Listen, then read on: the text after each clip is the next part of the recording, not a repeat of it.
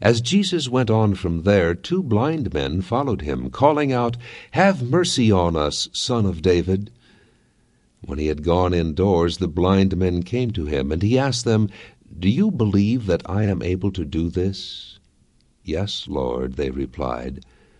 Then he touched their eyes and said, According to your faith will it be done to you. And their sight was restored. Jesus warned them sternly, See that no one knows about this. But they went out and spread the news about him all over that region. I try to visualize uh, some of these instances that we see in the New Testament. As a matter of fact, I, I try to visualize them all. And on this one, when I'm thinking about what was going on, the text tells us there were, there were two blind men following him. The first thing that comes to my mind is that uh, these were not the only ones following him. He had at least 12 disciples that he later called apostles that were following him. And hardly at any time did Jesus ever go anywhere without a crowd following him. So I'm thinking, here are two men following him, two blind men. Now I'm not thinking about men with long white sticks trying to find their way along. And I'm not thinking about a, a, paved sidewalk that they're walking on or pavement on the streets, like asphalt pavement on, on our highways. I'm thinking about a cobblestone road, maybe, or a dusty path, and people following and jammed up around them. and here these two men are groping their way along, trying to find someone, probably get a hold of their coattails or something, so that they can they can uh, keep keep up with them, and, and at the same time yell out to the Lord. And you know what they're saying and it's very significant. Everything, matter of fact, everything that you read in the New Testament has a signification. It's significant. It means something. They said they called him Son of David. They were not following what we might call a charlatan, a snake oil salesman. They were not following someone who had gathered a group around him and was practicing crude magic. They were following someone that they knew about, someone that was part of their family. David was one of the children of Israel's descendants. He was the son of Jesse, who was on back the son of Judah, one of the 12 tribes of Israel. So they were talking, they, they knew that they were following a family member. They knew that they were following a man who was the greatest king the earth has probably ever known. They were following someone who their parents had told them about. They thought Jesus was a prophet. They, they figured for sure he was a prophet, that he was the son of David. They actually believed in him. They believed in who he was. And when they got to a house, Jesus went in. I don't know how these fellows found the house even, but they groped around. They were blind. They groped around and finally found the door, and someone may have led them. May have been Andrew. You know, Andrew was noted for that, one of the apostles of Jesus. He's the fellow that brought his brother Peter to Jesus, introduced him. Later on, Andrew found some Greeks in the city of Jerusalem that were looking for Jesus, and he took these fellows and brought them to Jesus, him and Philip. He and Philip seemed to do this a lot, as a matter of fact. I don't know who it was that brought them, brought them in the house. But when they came in the house, Jesus asked them a question. He said, Do you believe I can do this? He asked them what they wanted. Of course, they wanted, they wanted to see. And he said, Do you believe I can do this? And they said, We believe. And you know what? They did. They believed. Now we're going to talk about that. But when they believed, Jesus said, So be it unto you, unto your faith. And of course, they could see. They got their sight. And he told them, don't go tell it, don't go talking about it. And you know what they did? They went around talking about it. It's like telling us not to tell a secret. The secret's only good to one person. Once it gets out of the one individual, it's not a secret anymore. I don't know why he told them not to say anything. I know why he told the devils not to say anything, and I know why he told some others not to say anything, because he didn't want them preaching that message they had no right to. But these fellows, he just told them not to say anything. He didn't want them announcing him. Anyone with the least familiarity of the scriptures know that the basis of any relationship that we have with God is based on faith. On faith. He asked these men, Do you believe I can do this? And it was because of their faith. Now, we're not talking about superstition, we're not talking about mysticism, we're talking about solid faith. He said, Do you have the conviction, the confidence in me that I can do this? They said, Yes. And he healed them. Most civilized nations understand the true definition of faith. It isn't superstition. And it's not hazy speculation. It's not imagination. Faith has features to it. Faith has substance to it. Faith is something beyond what people usually think of as myth. These men had confidence that Jesus was capable of granting their wishes to see because they had what we call faith. When we're talking about faith, see if we can get a picture up for you.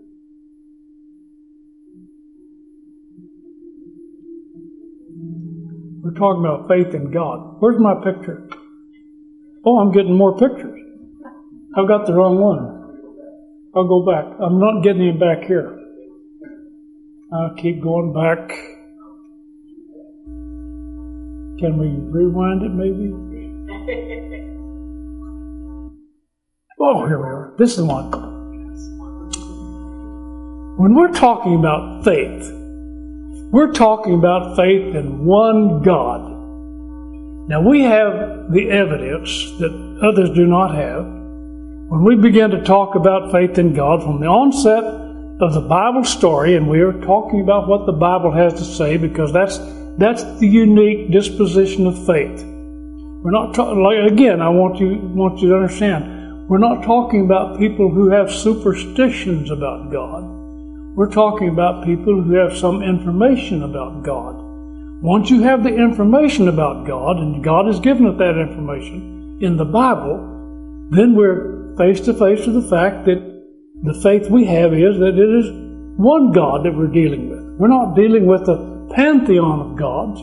We're not dealing with a large array of mythical beings. We're not talking about will o wisp. We're talking about reality. We're talking about God who exists. So, from the very beginning of the outset of the Bible story of creation through the last of the written documents, in the New Testament, faith in God is assumed to be of paramount importance. In order to relate to God, to your Creator, you must have faith. It cannot be accomplished in any other way. You must believe in Him. You must have confidence in Him. You must have a conviction that He exists, that He is, and you must know who He is. Not just some idea of a supreme being. The Bible is very clear about this. It's the only document, by the way, that details the existence of God, of a creator, and tells us who He is, what He is. God has never left man's left man to his own concept of who he is. He has revealed himself. And in a very, very uh, straightforward and very forthright manner, we're told who He is. Now, at the very beginning of the creation, and we have, we have the book, the Bible, and that Bible tells us the story of creation, how that God directly related to Adam and Eve, and then from several of what we call the early fathers of history, and we're looking back at them and saying, okay, God, from the book that we have that tells us about the origins, and it's the most ancient book that has any evidence like this at all in it. We have the information that God is talking to a family, and the head of that family becomes known as is known as Abraham. And then that family develops until finally it becomes the nation.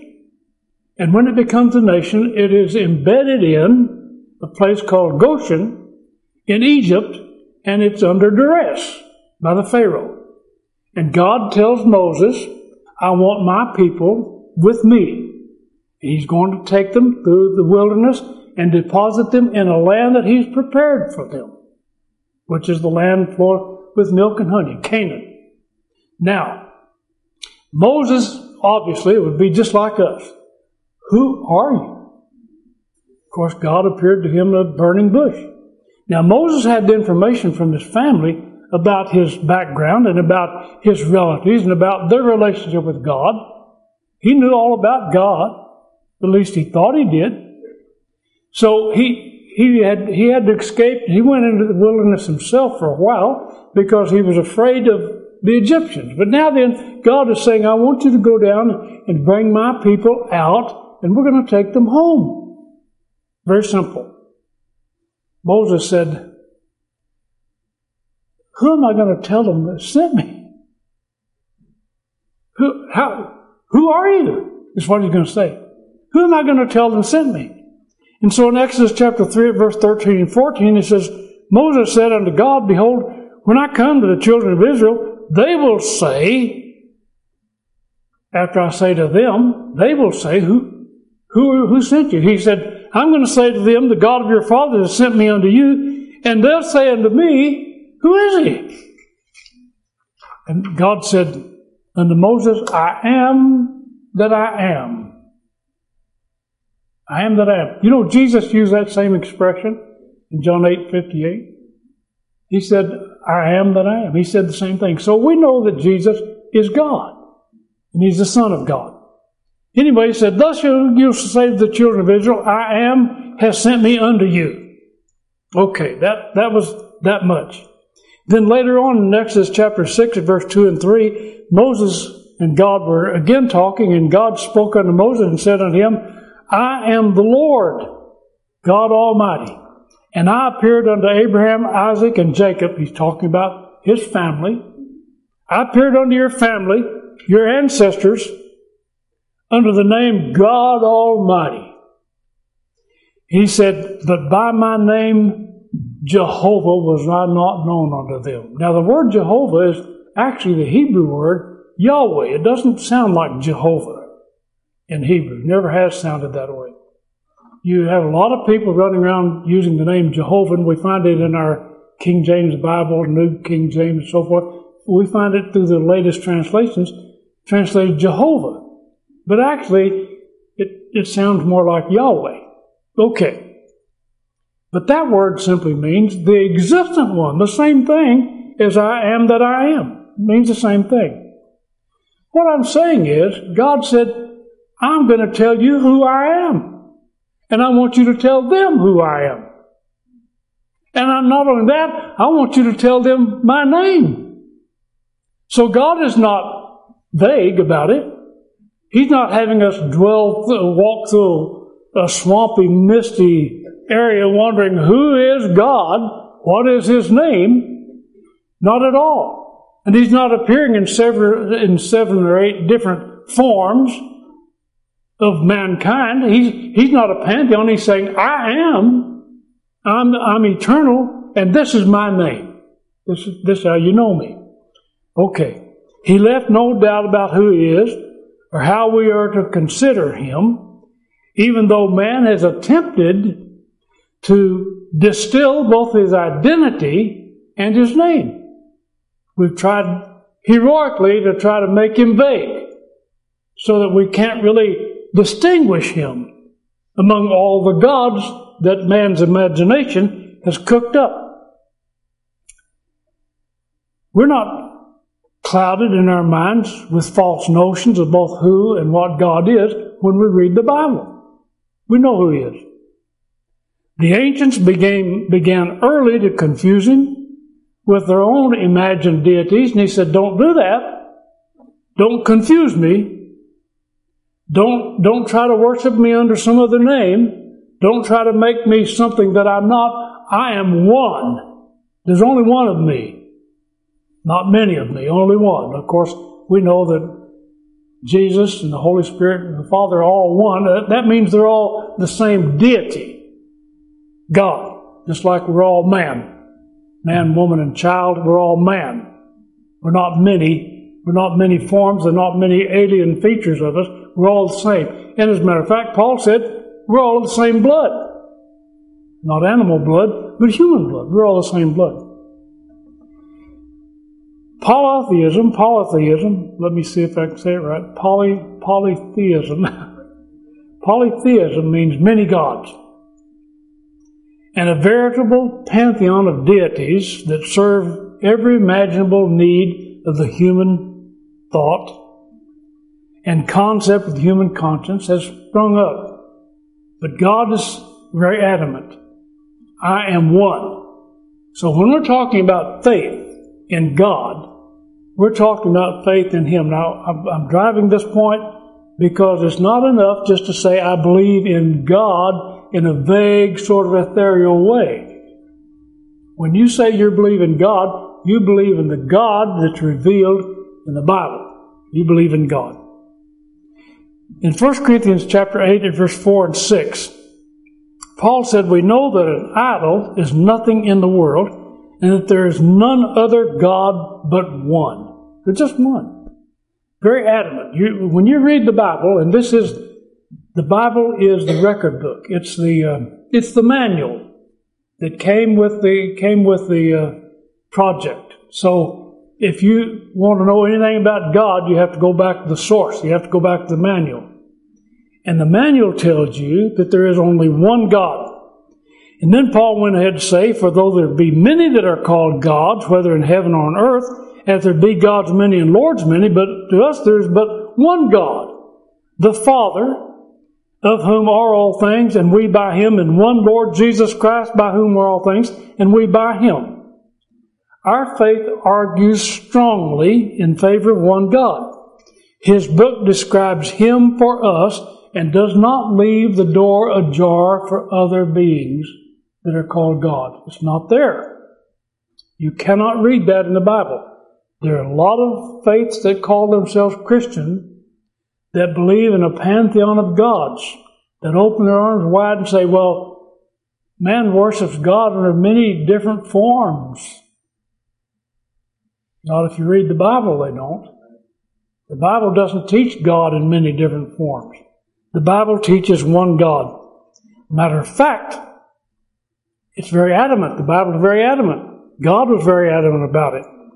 When Israel went to the Mount Sinai and received the Old Testament law as they started toward their home, God sent forth word by Moses and the law, and he said in Deuteronomy 6, verse 4 and 5, he said, Hear, O Israel, listen. The Lord our God is one Lord. You shall live the Lord, you shall love the Lord your God with all your heart, all your soul, all your might, and you will have no other gods before me. No more gods.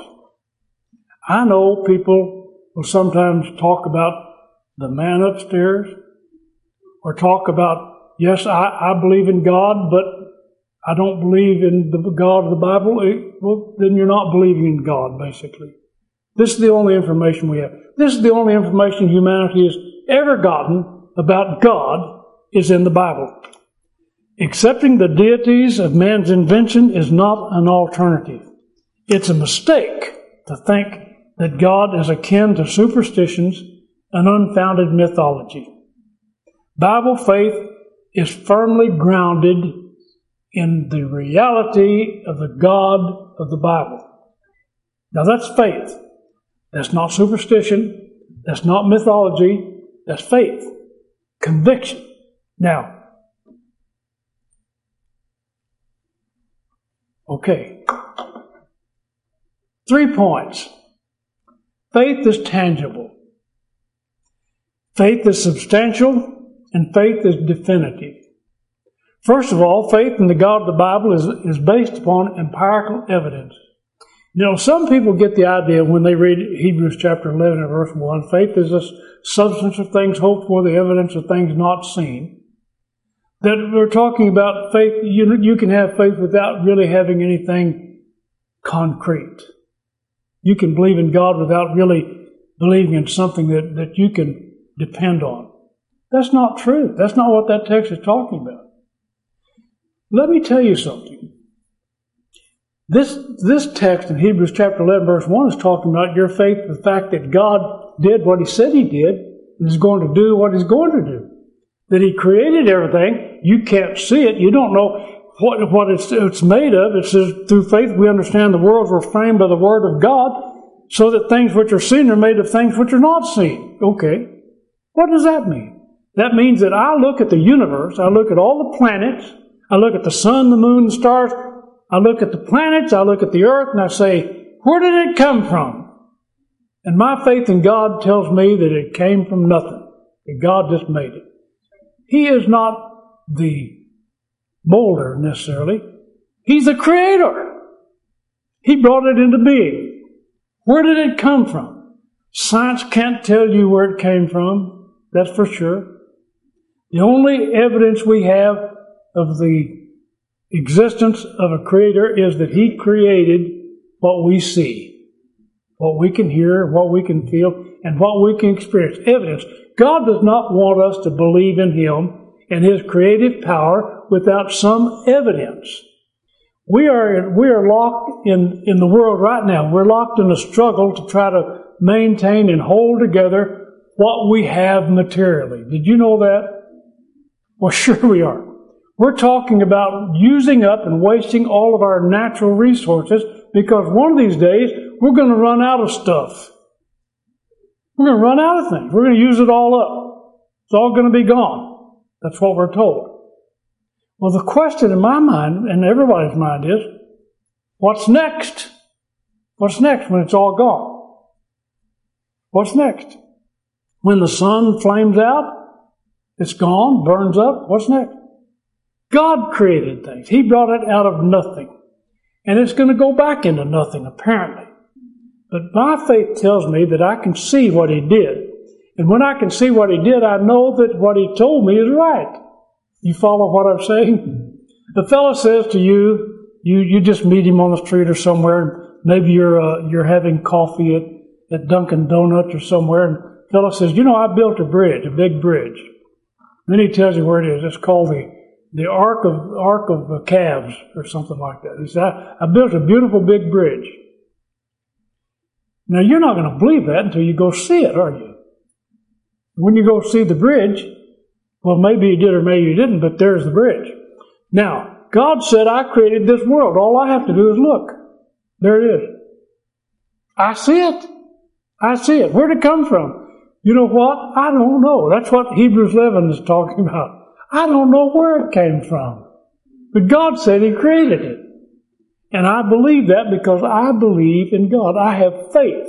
Now, what I'm saying is, my faith is tangible. It has some substance to it. It has some concrete, uh,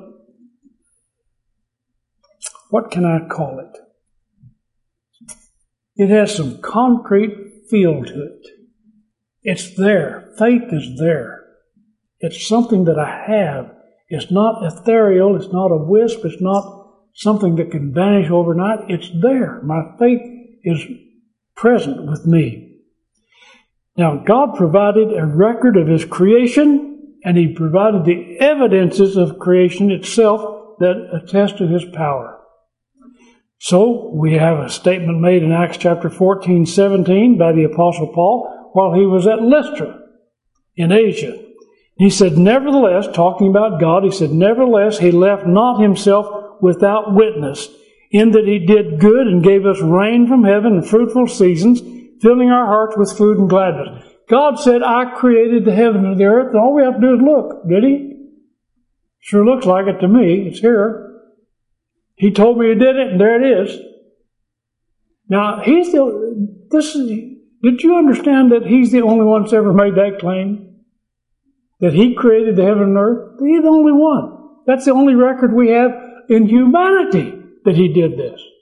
And I believe it. I see it. Not only do I believe it because of that, because I believe it because of teleology. That tells me that there is a design to it. I know it has a design. I'm using a brain that God designed to speak with the voice that God gave me. He designed and created for me. I can think about God because He gave me a mind so I could think about it. I can see the evidences because He gave me that information. He gave me that ability. I can see because He gave me vision. Extremely complicated. I don't know how He did it. We'll never, I don't know, will, we ever know how He did it? Who knows? Scientists say, well, we don't believe it because we don't know how He did it. Well, if you knew how He did it, you'd be a God yourself, I guess. We're not gods. We're human beings. We're the creation, not the creator. We're the robot, not the guy that made the robot. We're the ones that have been created. And so God said, I did it. Here you are. Here's how I made you. And so we, we say, okay, that's teleology because it's designed. My hands are designed to, to feel things. You don't have more nerves in the ends of my fingers than anywhere else in my body. That's so I can feel my way around, I guess. I don't know. I, I appreciate everything God gave me. I'm appreciating it even more because I'm losing some of it. You say, I know you are. You're losing your mind. I hope not. I hope not. But I do know that God, what God gave me, I need to be using. Now in Acts chapter 17 verse 27, 28, it says that they should seek the Lord, if happily they might feel after him, and find him, though he be not far from every one of us. For in him we live and move and have our being, as certain of your own prophets have said, your own poets have said, for we are his offspring. We live and move and have our being in him. Faith is tangible. In other words, that faith tells me that I have, I, I, I know that. I can have that. I can, I can comprehend that. I can collect that in my, in my mind, in my memory. I, I have that information. My faith is something I can get a hold of. My faith is also substantial. I can put my, I can put my weight on my faith. Sure I can. I can put my weight on it. I can, I can depend uh, my life upon it. It can hold us up and sustain us when we need solid ground to put our feet on. Faith that God is, that God loves us, that God sent His Son for us. The faith, the foundation of our faith, of course, is found in a man called Jesus. He's the literal figure in history. Now, think about this. Jesus is not a figment of somebody's imagination. Jesus is the foundation of our faith. He's the firm foundation that Paul talked about when he said, Other foundation can no man lay than that which is laid, which is Christ Jesus our Lord. We can put our full weight upon Him. He is our Savior. He is our, He is our, our Redeemer. He's the one that we can build our lives on. But listen to this. Our faith in Him is substantial. Now that, those two men that came to Jesus said, we know you can make us see. Because they had faith. And their faith was because they knew he was the son of David. Because they had read their Old Testament. That they had listened to their parents and their ancestors. And they knew that God was promising to come in their time and send his son called the son of David. They knew he was coming. The least they knew was that he was a prophet. They knew that because it was substantial evidence and information they had. Their faith was not flimsy. It was not something that was going to crumble under their feet. Their faith was going to hold them up, support them. And that's what Jesus does. He is not the invention of weak minds. People talk about Christians being weak minded, being ignoramuses, people that just are superstitious. We are not superstitious. Not if we believe in Jesus Christ, because Jesus Christ is not the figment of someone's imagination. He is a literal figure in history. He appeared in history, and he's chronicled in history. We mark our calendars by this name. He was not a myth. He is not a myth. He's not a legend. He's not someone that men have made up. He is the Son of God. And because he is an open book that invites examination and scrutiny, he becomes the foundation of our faith. We believe in him. And we believe that he died for us. And we believe that he was in this world He was God in the flesh. That's what he said. And that's what uh, Paul said in 2 Corinthians 4 4. He says, In whom the God of this world blinded the minds of them which believe not, lest the light of the glorious gospel of Christ, who is the image of God, should shine unto them.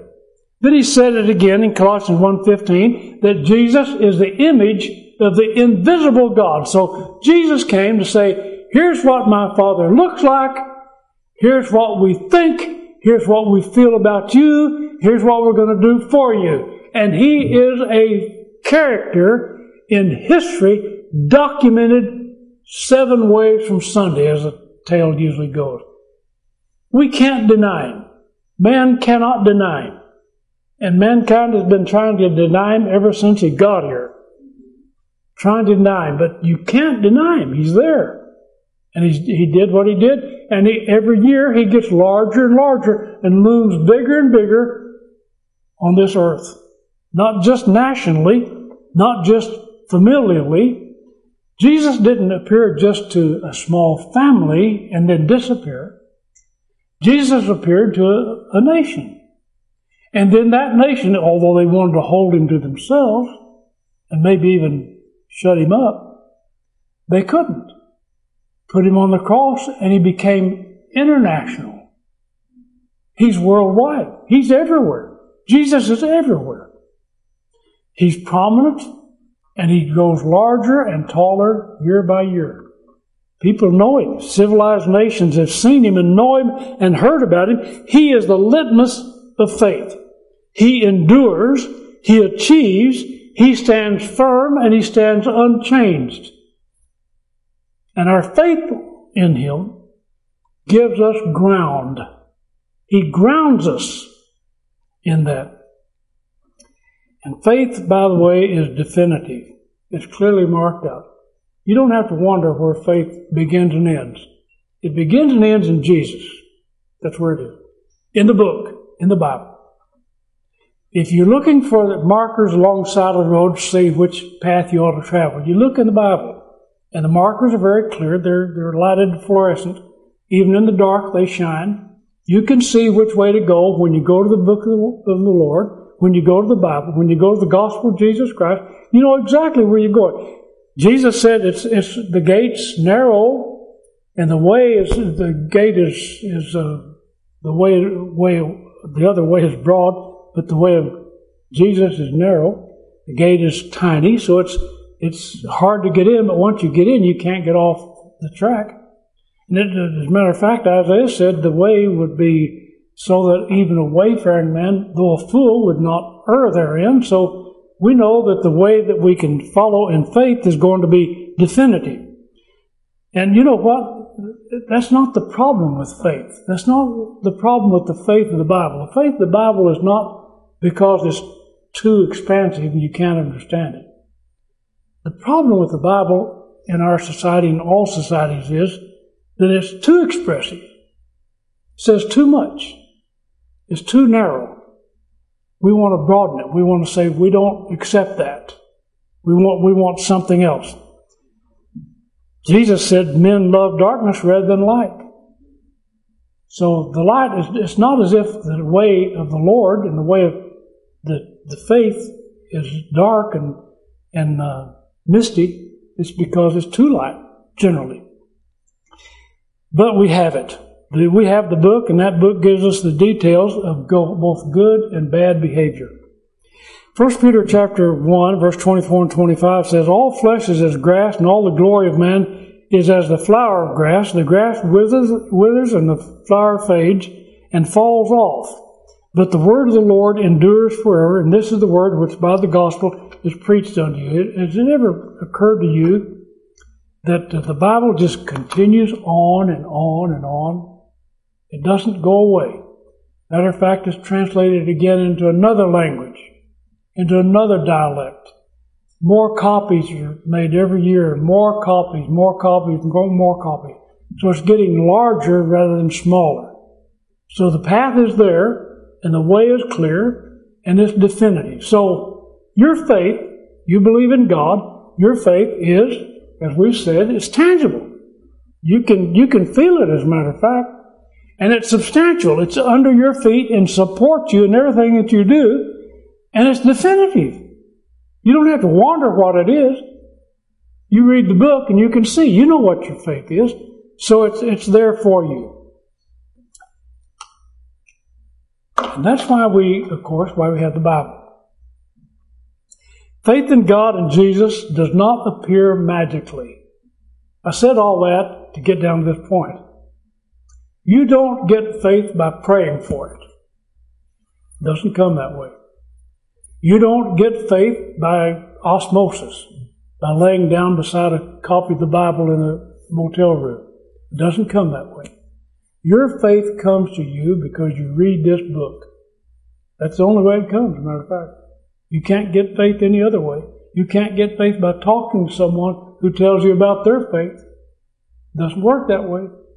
You'd like to think it would. You can't get faith by hearing about it on the radio or hearing what other people say or looking at it, someone talking about it on television. You're not going to get faith by me talking to you about it. The way you're going to get faith, and this, this is what I, why I'm talking to you, not to give you faith, but to tell you where to get it. Tell you the source.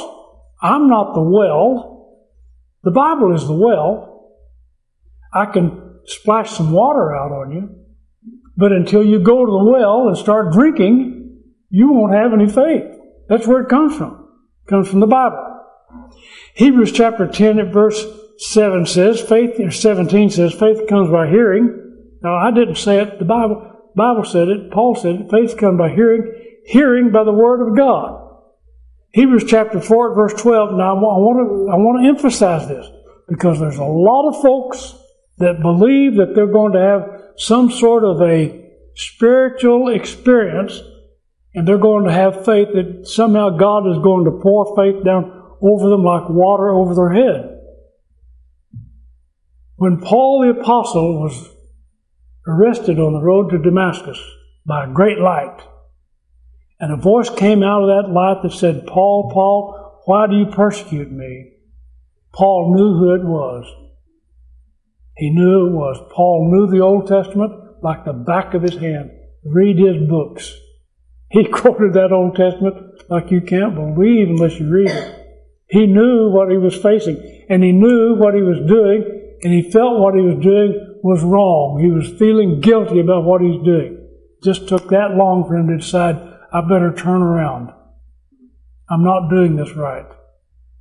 And he said, What will you have me to do, Lord?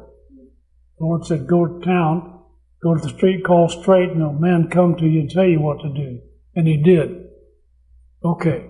Paul was immersed in the Old Testament. He knew the book. So he had faith. And his faith was very quickly turned into a dynamo for the Lord. Hebrews chapter 4, 4, verse 12 says, The word of God is quick and powerful and sharper than any two-edged sword, piercing even to, even to the dividing asunder of soul and spirit and of the joints and marrow, and is a discerner of the thoughts and intents of the heart. The Holy Spirit reaches you not through a bright light, not through a dream at night, not through a vision. The Holy Spirit comes to you through God's Word. Comes into your heart through God's Word. God's Word is active and makes you alive, brings you alive. Matthew 24, 35 makes this promise, heaven and earth will pass away, but my words will not pass away. That means faith will always be available to us. The Spirit of God comes into our life through the living Word, and it produces faith. This is the avenue of faith. Without the Word of God, there is no faith. Can't be. Okay. Hebrews 11, 6 says, Without faith, it's impossible to please God. He that comes to God must believe that He is, and He is a rewarder of them that diligently seek Him. Romans 10:8 says, What saith it? The word is near you, in your mouth and in your heart. That is the word of faith which we preach. The word of faith. Okay. God's word is universally available. We know that. It's around.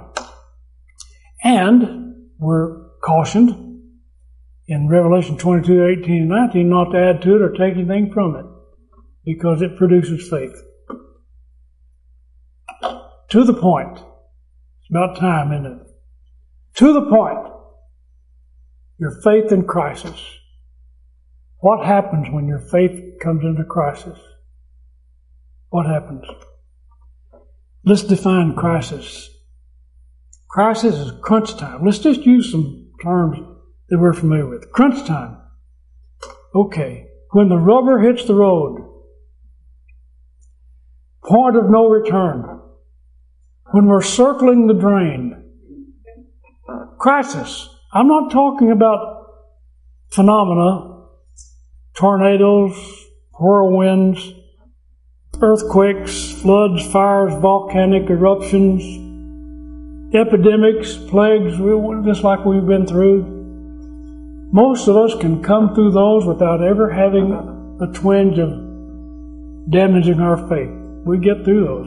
Humanity gets through those. Most of the time, we get through those, those kind of earthly physical crises unscathed, maybe a little stronger. Get on the other side and we feel stronger. We're not talking about that kind of crisis. We're talking about a downward spiral. The feeling of I'm doomed. There is no hope. I'm through. That's the kind of crisis we're talking about. A crisis of faith comes when you're by yourself, when you're all alone, when you're with your own thoughts, when it's all dark around you, when you wonder whether or not you're on the right course, when you wonder whether or not, when you're even thinking, is there really a God? This is a crisis of faith. That's the crisis. Can I hold up? When you're alone, when Jesus went to the cross, what did he do? How did he do it? All by himself. He hit the crisis.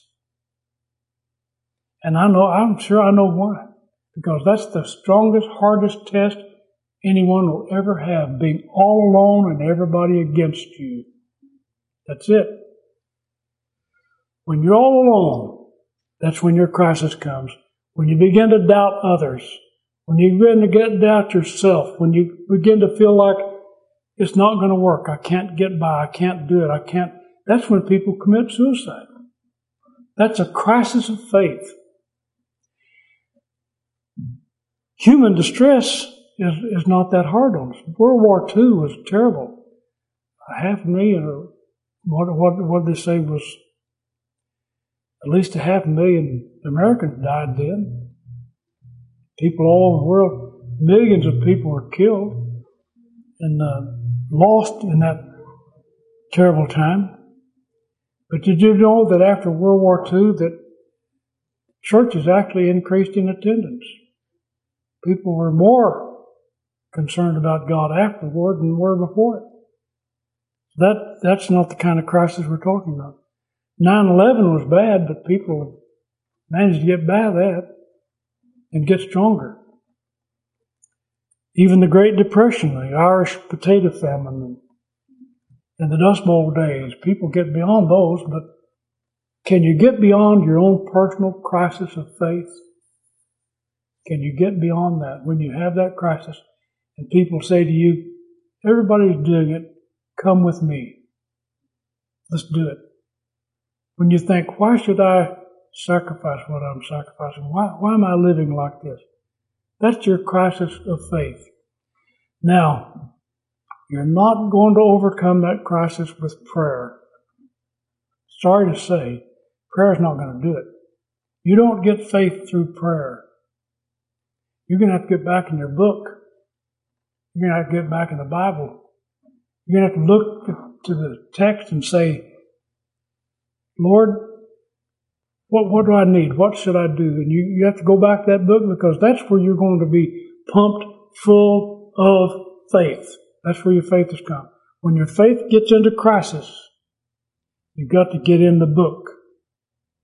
That's number one. Number two, you're going to have to be with people that will help you get through that. The New Testament is written talking about people who come together in a community of faith. That's what they did first time the gospel was preached. It says the Lord added to the number daily such as were being saved. They all got together. Why?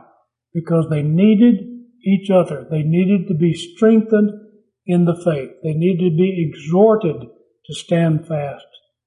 That's when you have a crisis of faith, you need someone with you to help you, to guide you back, and to remind you of what you should be doing or how you should be feeling.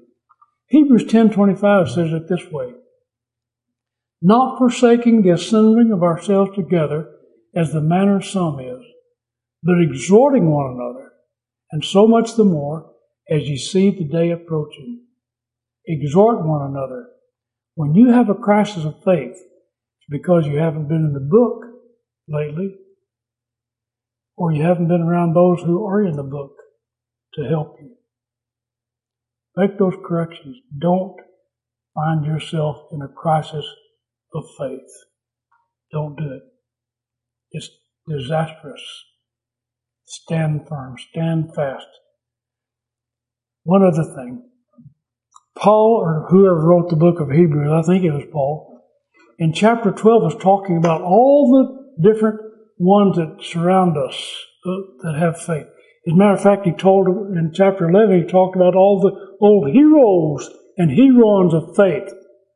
Then he said, We have such a great cloud of witnesses around us. And he said that we should not be beset by the sin that does e- so easily beset us. Be careful. What sin is that that so easily besets us? Lack of faith. Lack of faith. Losing your faith. Losing your strength. You're going to lose it if you don't use it. You're going to lose it if you don't get in the book, if you don't, if you're not around other people that can lean over and touch you on the arm and say, let's, let's do this together. Let's, let's stay strong. Let's do it. God help you do that. Let's stand and sing that song of invitation.